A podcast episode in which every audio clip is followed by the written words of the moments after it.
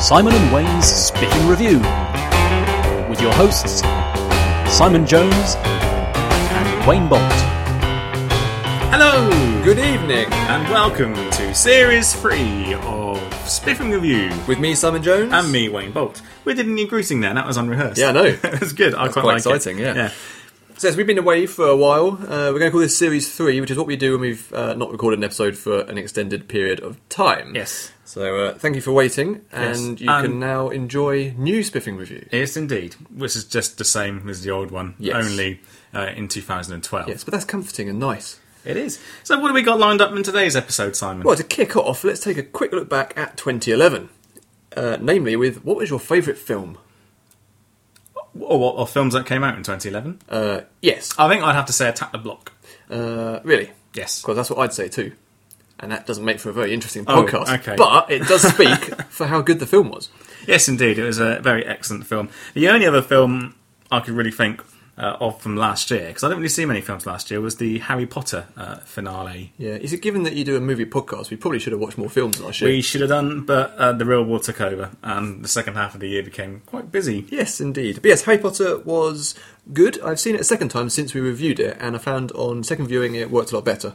But um, Attack the Block seemed to be head and shoulders above everything else. It, it's also the only film that kind of really approached some of the issues with young people, because young people were quite angry last year, and films didn't really cover that very much, but Attack the Block did, and did it with aliens, and that's good content. And it sort of did it a little bit before it all kicked off over here, didn't it? Yeah, yeah. People Yeah. should pay more attention to Joe Cornish. Yes. Did Thor come out last year? Was that the year before? Yes, Thor came out, and that was the first Marvel film you actually liked. Oh, indeed it was. Um, I wonder if that's because it was Kenneth Branagh, uh, Kenneth Branagh, Yes. doing the directing, so brought a slightly different kind of a vibe to the whole uh, Marvel universe. I do get the feeling that if anybody else had directed that, it probably wouldn't have worked because you needed his Shakespearean background to pull off the crazy Yes. Viking god thing. Yes. Uh, so the fact that someone else is directing Thor two could be a really bad thing. Yes, are you going to see Thor 2? Um, I'll probably see Thor two. Yes, good. Excellent. Um, and of course, which brings us neatly on to 2012. And Well, there's what's- another film from last year then, which you can really remember. No, that was it. yeah, that was, Yeah. uh, I think there's quite a lot of stuff, but I just can't remember any. It obviously wasn't that good a year for No, I mean- sticking in mind blockbusters. There were some decent films, but none of them really leapt into my kind of classic list, uh, except Attack the Block, which I will happily watch many more times in my life. Uh, but everything else just didn't really, you know, all right, but Yeah. not classics. No, Whereas agree. this year, I'm actually quite excited because there's a lot of stuff coming out, which all of which kind of has the potential to become all-time favourite type films. Um, so just to list a few, uh, we have Prometheus, which is the sort of prequel to Alien, and Ridley Scott's first Oh, yes. sci-fi thing since Blade Runner. Yeah. Uh, which could be exciting itself because Ridley Scott's kind of up and down filmmaker, but when he's good, he's really good. Yeah. Uh, and the two times he's done sci-fi have been fantastic. Uh, we have the Avengers, which uh, Not the remake of the 1960s classic British no science no, fiction but maybe show. well we don't know. I mean, we haven't seen the script or anything, so it could be that they kind of melded the two together. Because last time they did an Avengers remake, there was that Ralph Fiennes and Uma Thurman. Yeah, that didn't uh, do too well. No, it was a bit of a shame because it was bollocks. Yes, yes, which does ruin a film. Yeah. when it's a bit. Anyway, sorry. Yes, uh, so Avengers, uh, coming off the back of Thor, uh, well, so to speak, um, could be really good. So looking forward to that one, mainly because it's Joss Whedon, and he kind of genuinely knows what he's doing. Yeah, he did Buffy, didn't he? And Yes. Firefly and Serenity and stuff. Yes. Just in case there's anyone out there who listens to our podcast who's not heard of Joss Whedon. Yeah, which is fairly unlikely. And if you are a listener who's never heard of Joss Whedon, why not drop us an email so we can maybe uh, do an in-depth Joss Whedon documentary one episode? That's a good idea. Excellent. So, uh, we also have Dark Knight Rises, which Oh, is Batman. the third and final Batman. Yes. Um, and right at the end of the year, we have The Hobbit, part Yes, one. indeed. Oh, I forgot about that. Yeah. I'm looking forward to that. Yeah, it, it, it, it seems kind of strange that it is actually next year. It feels like it should be years off still. Yeah. But uh, no, that will be arriving next year. I'm very glad that Peter Jackson's at the helm again. Mm-hmm. And you know, given the fact uh, Guillermo del Toro was going to be doing it for a while, that would have been cool. But I mean, Peter Jackson's very much made the movie Middle Earth very much his. Yes, I mean, it is Peter Jackson's Middle Earth, isn't it? And Yeah. obviously, some people don't like that so much, but I'd rather it had the kind of continuing Yes. similar style rather than suddenly going off into a different Yes. different style altogether. So it's yet another um, British actor movie fest, isn't it? With, Yes. Uh, Or- Absolutely. Or, or the usual faces tending to turn up. Like we've got Martin Freeman and Ian McKellen. Yeah, keep going. uh, Others. Yes, more. Yeah, yeah. Christopher Lee. Christopher Lee, yeah, he's in it again. Yeah. Yep. Uh, Richard Armitage, who's been in lots of stuff, and he cropped up very briefly in Captain America, and he's playing one of the dwarves. Yeah. Um, the guy from Being Human. Of which there are 13 in the party. Yes, quite a few dwarves.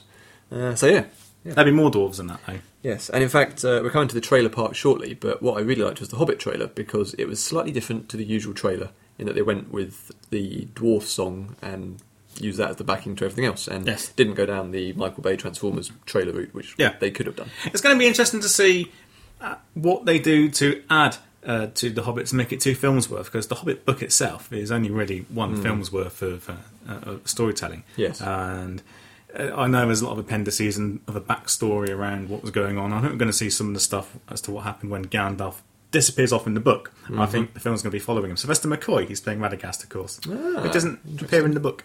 Mm, Okay. But it did appear in the Lord of the Rings book, but not in the films. Yes, of course, uh, but didn't appear in the Lord of the Rings film. That's what I just said. Is it? Yes. Okay. Um, but also, it's got Benedict Cumberbatch Yes. playing uh, Smaug and apparently the Necromancer, which is apparently quite a minor character in the book, but they've beefed it up for the films. So what they're going to do with that, I'm not sure. But uh, yeah, anything with Benedict Cumberbatch. I think he's going to be the voice, isn't he? Not, not just playing the dragon. No, 'Cause no, that'd it- look a bit rubbish if they stick like a dragon costume on him. You know, he's he's just going to run around flapping his arms. It's going to Oh, be great. brilliant. And going rah. That'd be cool. Yes. Anyway, moving on to our first review of the year, which is for Tucker and Dale versus Evil. Now, you may be asking, why are they reviewing Tucker and Dale versus Evil in 2012 when it blatantly was a film that came out last year?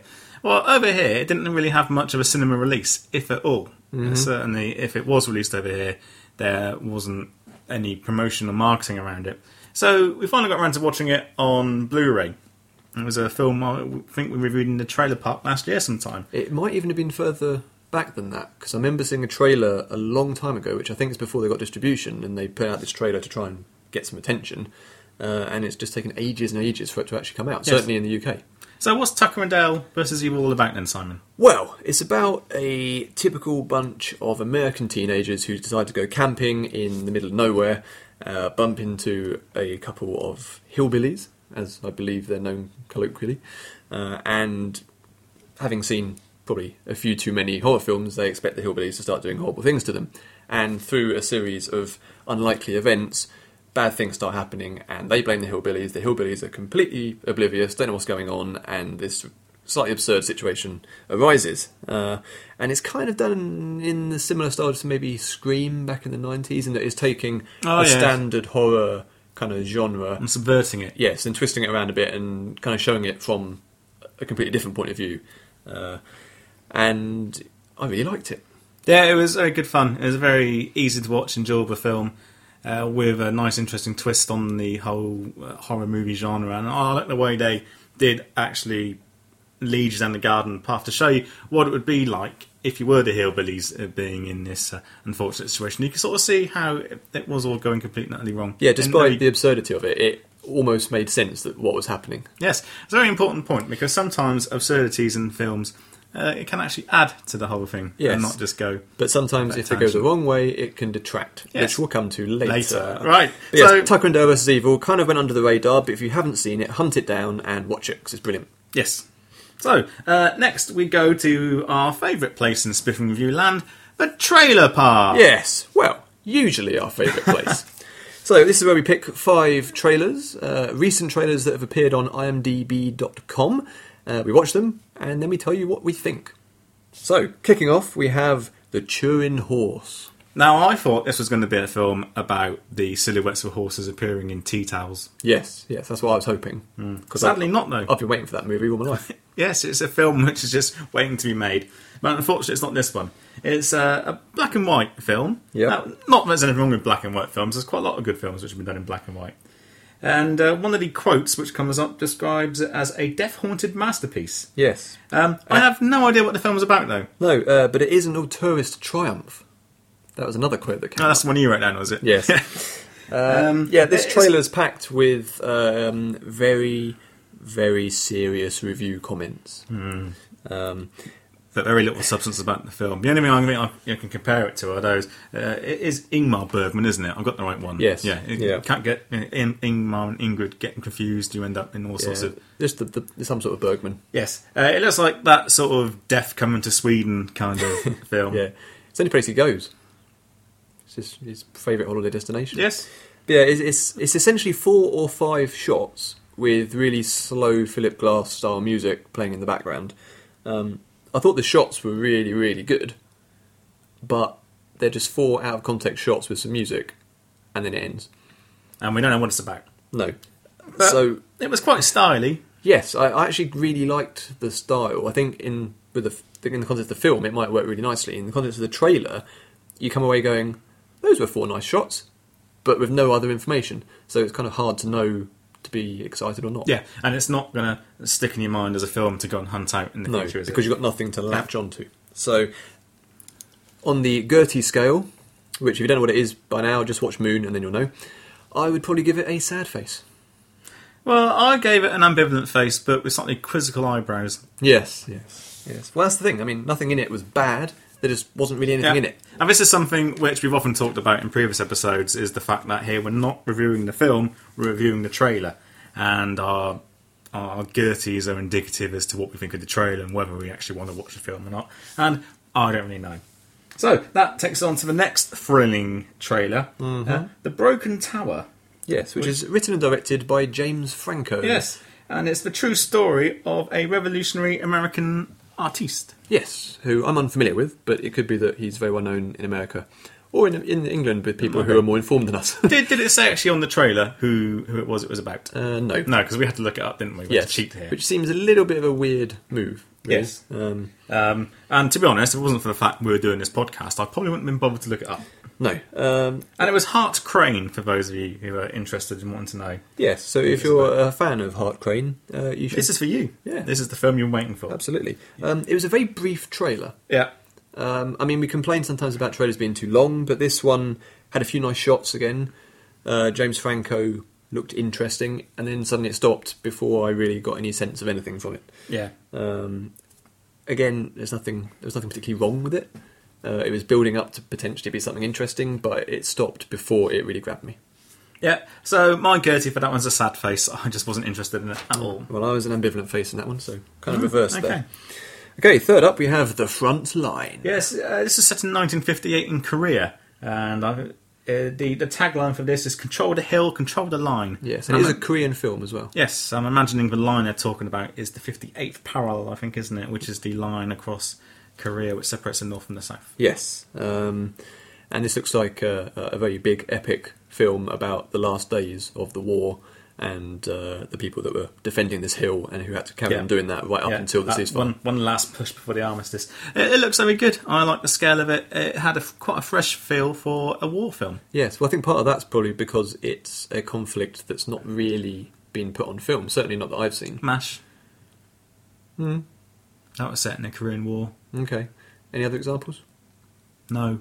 I was just about to shake my head then, but realised that, that that wouldn't necessarily come across well No. uh, in an audio medium. Indeed. Um, Um, so yes, yeah, it looked, it looked decent. Um, my one complaint about the trailer is that the music was trying far too hard to be epic, and the visuals were already doing that job, and the story looked interesting. So the music didn't have to go off into this massive swelling orchestra.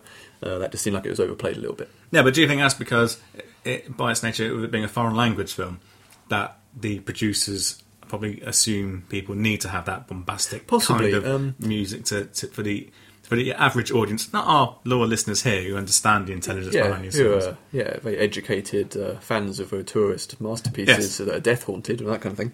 Um, but perhaps, I mean, for the first half of the trailer, I actually thought they were going to do that thing they normally do with foreign language films, which is not have any dialogue in the trailer, so that no one realizes until they've paid for their ticket and they're sitting in the cinema. Um, but they did have some dialogue, so that maybe wasn't the case. But uh, yeah, the film looked good enough that it could have downplayed the drama a bit in the trailer. Uh, but still, happy face from me. Yeah, happy face for me with a tin hat on it. Excellent. Just for the war uh, setting. Yeah, well, it's safer that way. Yes, indeed. Um, so our penultimate trailer uh, is a film called Girl in Progress. Hmm. Now, if you have listened to this uh, the show before, you'll probably realise that Simon and myself aren't really into A, romantic comedies, uh, or B, um, movies about single mothers growing up in in America with the troubles they go through and finding relationships and lives and blah blah blah. Yeah, is this sl- a sort of slice of life type films? Not that interested. No, because Um, everyone's got their own lives. Yeah, uh, which are quite interesting anyway. Yeah. Hopefully, I hope your life's interesting. Yes. Mi- mine's quite interesting. Yeah. Anyway, interesting? it's got Eva Mendes in it, and it looks rubbish. Uh, sad face. Yeah. Uh, the, the worst thing about it is that it takes a lot of very cheesy, philosoph- well, pseudo philosophical lines about life and puts them all in the trailer. So maybe, just to give it benefit of the doubt, maybe in the film it's not as bad because it's spread out over the film and has some context. But if you put every single one of these, you know, deep, really important lines into two minutes, it's going to seem really cheesy, and it did. I like the way you're fighting its corner, and I'm now fully expecting you to give it an ambivalent face at the very least. Uh, no, sad face. Oh, what a Sad shame! What a shame! it doesn't score very well, but you know the movie might be fantastic. It's just not selling it in the trailer. Right, and finally, uh, a film called Middle of Nowhere. Yes, which kind of left me in the middle of nowhere. Uh, I don't really know what this film's about. What it's trying to sell. It's uh, very keen about the fact it's a Sundance Festival film, and that usually means not Wayne sort of Yeah. film. Is it, I can't actually remember anything about it. There, there were some people in it. There was a, Yeah. I think it might have been a road at one point. yes, and there was some music. Um, There's no dialogue. No, no dialogue at all. I think maybe it would help if you had a bit of pre-knowledge about the film before looking at the trailer. Perhaps. I don't know. Um, what I find interesting is that a lot of the trailers we've reviewed this week are actually quite unusual for trailers. They've tried doing different things. And in previous trailer parks, we've criticised trailers for always following the same standard Yes. formulas. What with the there's a car on the road. Yeah, or the Michael. Bay trailers. You know that one. Yeah, Uh, so it's that's the- any Michael Bay film, isn't it? Yeah, pretty much. Okay. pretty much. Um, but yeah, some, some of these tried to do something a bit different, but it didn't quite work Not for quite. me. Um, whereas, like I say, the Hobbit trailer tried something different, and I think did it really well. Because If only that was in the trailer park. yeah, I know. Uh, if only we'd been doing this a couple of weeks back when it came out. Yeah. Oh well. Anyway, so that's it. That's it with Trailer Park. So, of all of those films and Simon, uh, I think I know the answer already. Which one would you like to convert the trailer into the full movie? Uh, it has to be the front line.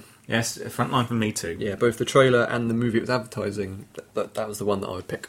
Yes. So we shall now move on swiftly to our main movie review of the week. Mission Impossible Ghost Protocol. Yes, is it not Mission Impossible Four? No, they broke away from calling it MI4. They, it's just called Mission Impossible Ghost Protocol. I believe for a while they even wanted to drop the Mission Impossible tag from it Really? as well. Yeah. Hmm, it's controversial. Yeah, and it wouldn't have made much sense in the context of it being a Mission Impossible film. Anyway, before we get into all that, uh, this is a film directed by Brad Bird. Uh, this is his first live action uh, Yes, film. which was my main interest in it. Sorry, carry on. Okay. uh, uh, he's uh, known for doing The Incredibles, Ratatouille, and The Iron Giant, all of which are fairly classic films, even though I've only seen one of them. Uh, it was written by Josh Applebaum and Andre Nemec. Um, it was based on the TV series by Bruce Geller, of course, uh, very popular in the 1960s. Although uh, perhaps to be more accurate, it's based on the previous couple of films Yeah. rather than the TV Now, series. Interestingly, and this is a point to, to bear in mind, is uh, the writers they don't seem to have a a big CV of movie writing. All right. No, they, they've come from sort of TV land, and most noticeably, or most notably rather, uh, the U- US version of Life on Mars. Right. That's very important to bear in mind. I don't know if you've ever seen any of that, or indeed the last scene. I've heard about it. Yeah. uh, so once you realise that, it's not really looking great. So we got a, a director who uh, it's his first live action film, uh, writers who wrote the American version of Life on Mars. Um, and just bear that in mind whilst we go through what's happening next. So, uh, this is the fourth instalment, as we already mentioned, in the Mission Impossible uh, franchise. This is starring Tom Cruise as Ethan Hunt, Paula Patton uh, as Jane Carter, Simon Pegg as Benji Dunn, and Jeremy Renner as William Brandt, who are the IMF team uh, in this uh, in this outing, uh, who go up against a Bond supervillain like Michael Nyqvist playing Kurt Hendricks. So, uh, a brief synopsis of the film is that Ethan Hunt uh, and his team race across the world in an attempt to prevent a nuclear war being started by Kurt Hendricks. Uh, who's using stolen Russian nuclear launch codes. It's a fresh idea. It's not been done No, not at all. ever before. Uh, unfortunately, they have to do this disavowed. Uh, disavowed is a very popular uh, Mission Impossible word. Uh, following the failure of the team to stop Hendricks uh, in Moscow, uh, blowing buildings up and stuff. The President of America. Oh, I just did a big tuck then. That's not going to come out very well.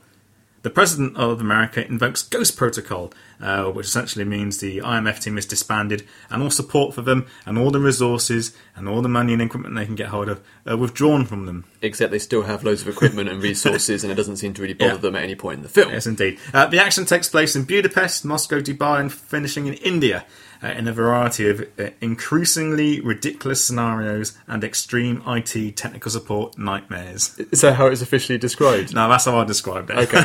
yeah. So yes, um, quickly jumping back to the previous MI films, um, what have you thought of them in general? yeah, right. Exactly. so the first one I thought had some interesting spy stuff, but was a bit of a mess. Second one was god awful. Third one I didn't bother to see. Uh, that's basically how it goes. Yeah. Uh, fourth one was directed by Brad Bird, so I thought, oh, that could be interesting because he's done some good stuff. And uh, it's a film that begins very well and progresses nicely, and then gets a bit overexcited.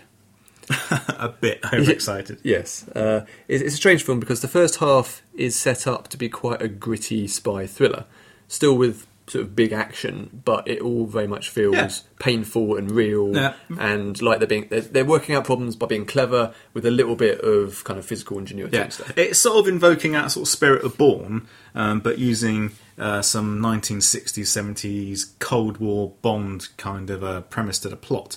Um, but still, the first half of the film it does sort of tick along, and you can accept the fact this is what it's doing. And they've got um, crazy gadgets and schemes and plots to do stuff. I felt it- sort of go with it. Yeah, it balances the tone really, really well. Uh, and this is something that Brad Bird's always been really good at in his previous films. Um, uh, they get to Dubai, and things are kind of ratcheted up several notches, and it still worked for me. I really liked the whole Dubai skyscraper sequence. Um, That's something which uh, a lot of people have commented on as the skyscraper sequence in Dubai. Uh, this is basically climbing around uh, the outside of. Is it the one of the tallest buildings in the world? I think it must be, yes. Um, and it is a, an incredible sequence. There's, I mean, it, it's rare these days for sort of big stunt work to really impress Yeah. because it doesn't really feel like stunt work; it feels like effects. Um, and whatever techniques they used here, it felt extremely real. Um, and yeah, it was really, really impressive. And in fact, all the way through the film, the action is really, really well done. Uh, even towards the end of the film, which we'll come to in a second, which we have some issues with, it's still really well done. But the problem is that it becomes in, it, it feels this need to comp- continually one up itself, um, which it doesn't need to do. And that kind of begins in Dubai, and then when they get to India, they really just go a bit crazy. Yeah, yeah. Um, without giving too much away, um, there's uh, the, th- there's a, a device they use in Mission Impossible quite a lot, which is hacking into a server. Uh, one of which they do in Dubai, uh, which is somewhere high up in, in the skyscraper. So they have to do some daring do to to get up to the top of it in a very very good uh, set piece sequence.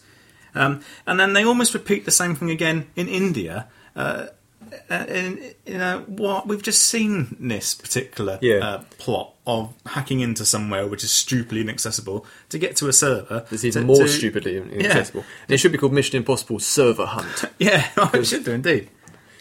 Uh, yeah, it, it felt like at the kind of three quarter mark, the film didn't quite know where to go. It reached this brilliant crescendo, which should have been the end of the film, but Yeah, unfortunately, it wasn't the end, and, and then kept going. must have gone.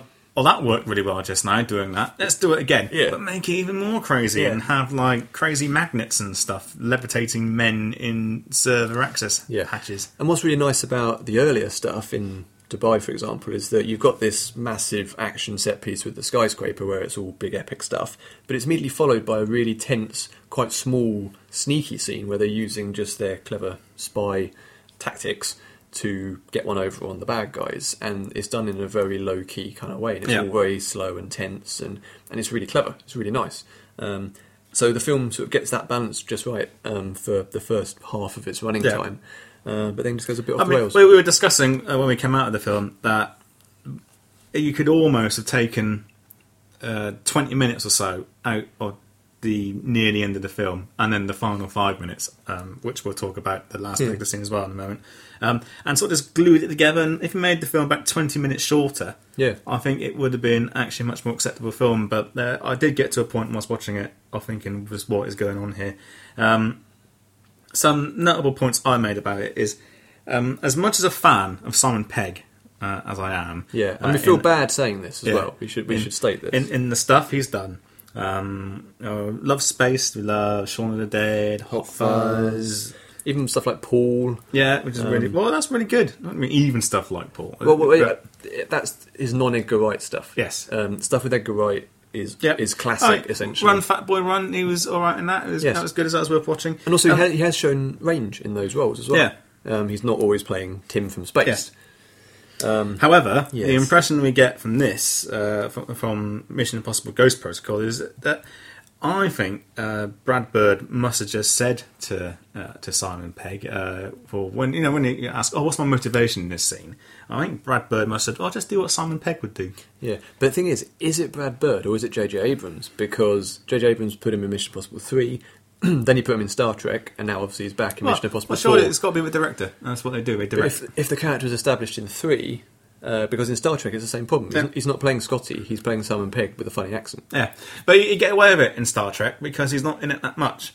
Yes. uh, yeah. and you don't really notice it so much. Whereas, uh, as we're saying, uh, I I think a lot of the reason why there was so much emphasis on server hunting and uh, having people get to servers and doing stuff like that is because it gives the Simon Pegg character something to do. And when he's got third billing, I think it would be, uh, and they're trying to include him and stuff, they've basically created a field agent out of an IT support nerd, which in itself is ridiculous. yes. Uh, and they're just trying to get him to do stuff, and that then dictates the set pieces as to what they can do because they can't go, oh, let's go and storm this uh, military base with all our hardware because he's not going to do it. And then you got one of your main people out. Yeah, and so all the way through it, I was, I was sitting there thinking, why is Simon Pegg in this? Yeah. Because you get the feeling Tom Cruise or Jeremy Renner going to turn around at any point and go, what's he doing here? yeah, he's Who let him on the team? yeah, Um, and I love Simon Pegg, he's brilliant. But, like you say, the director or the writers or whoever it is, they should stop trying to make him be Simon Pegg and just let him act. yeah.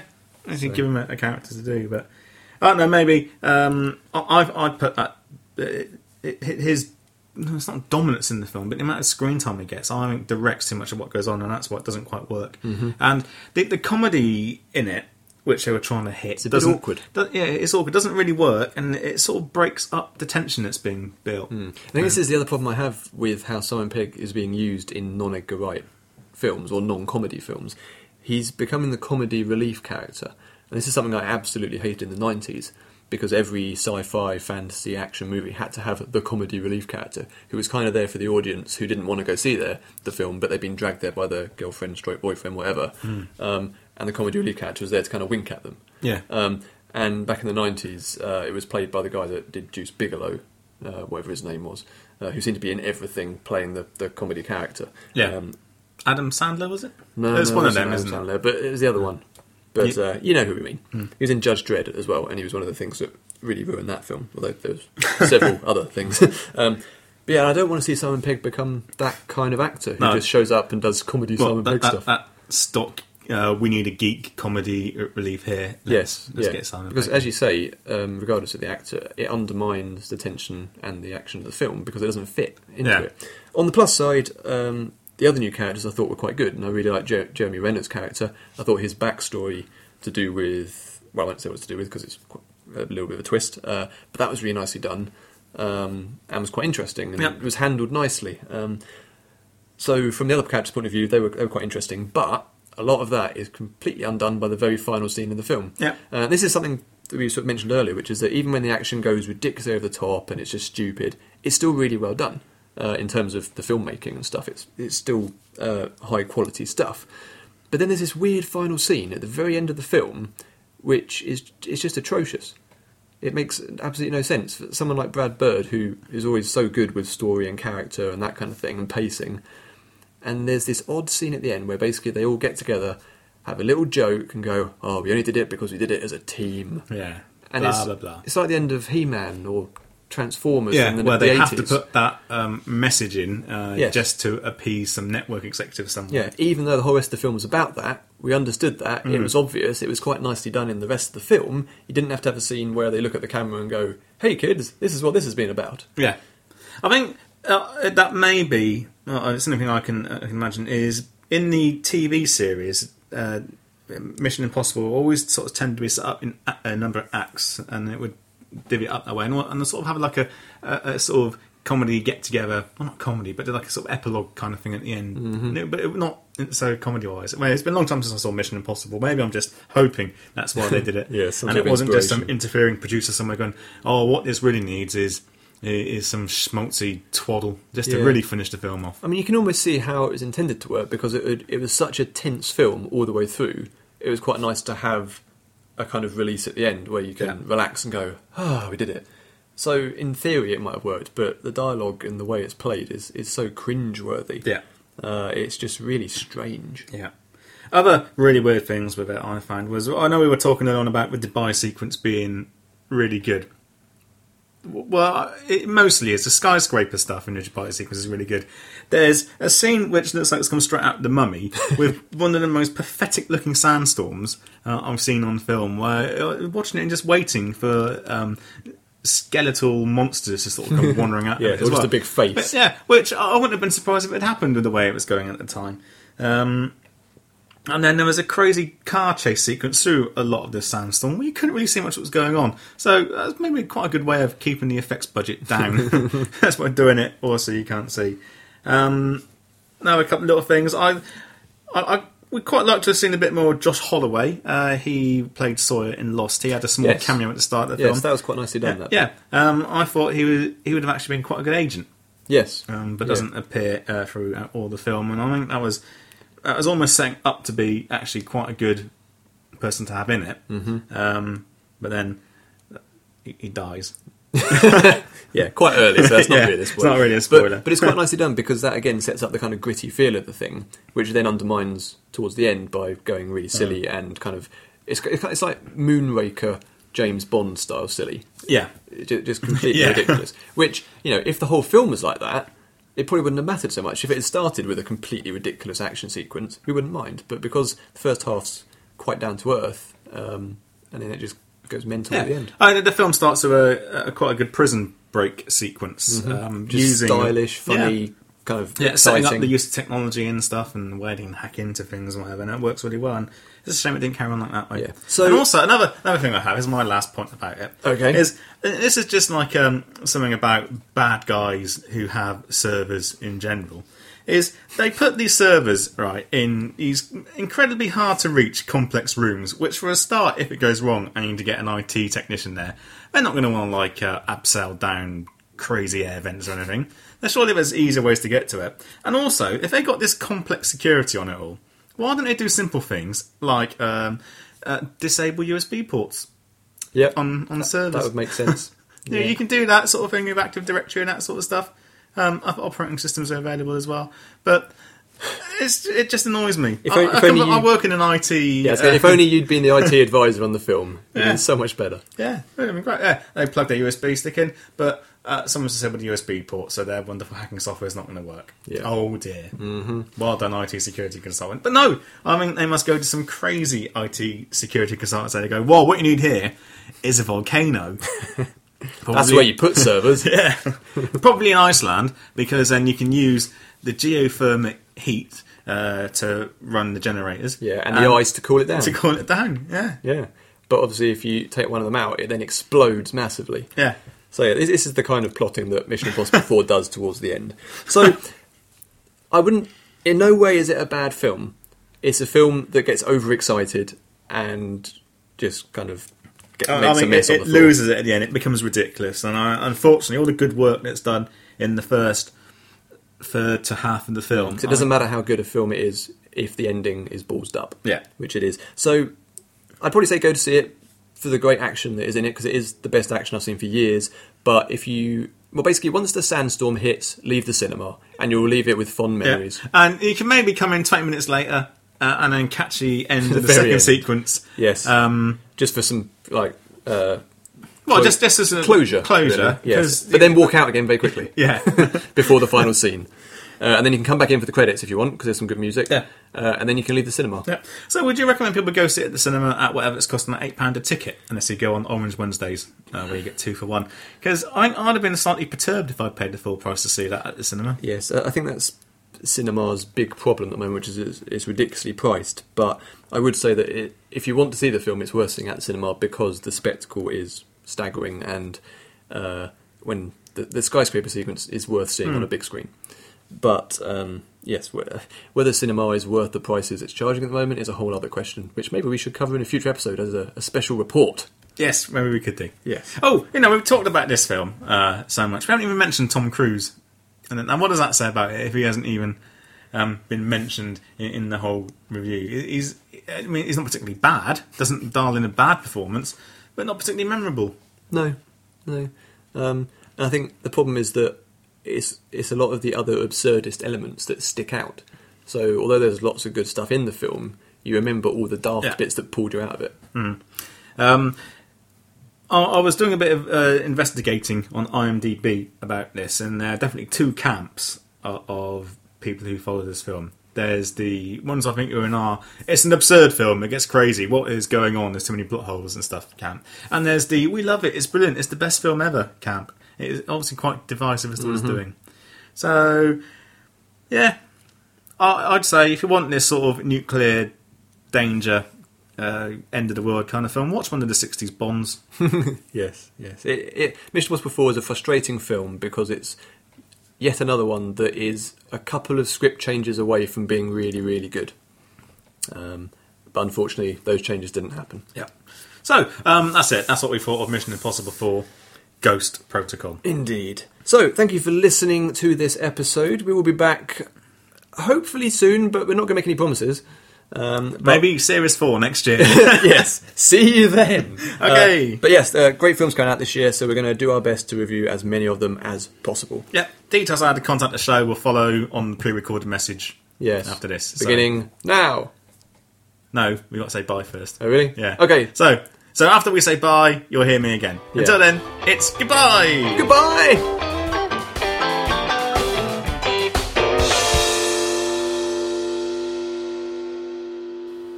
If you'd like to contact us, you can email Simon and Wayne at spiffingreview.com, follow us on Twitter at spiffingreview, or visit our website at spiffingreview.com. Spiffing Review is an It's a Trap production.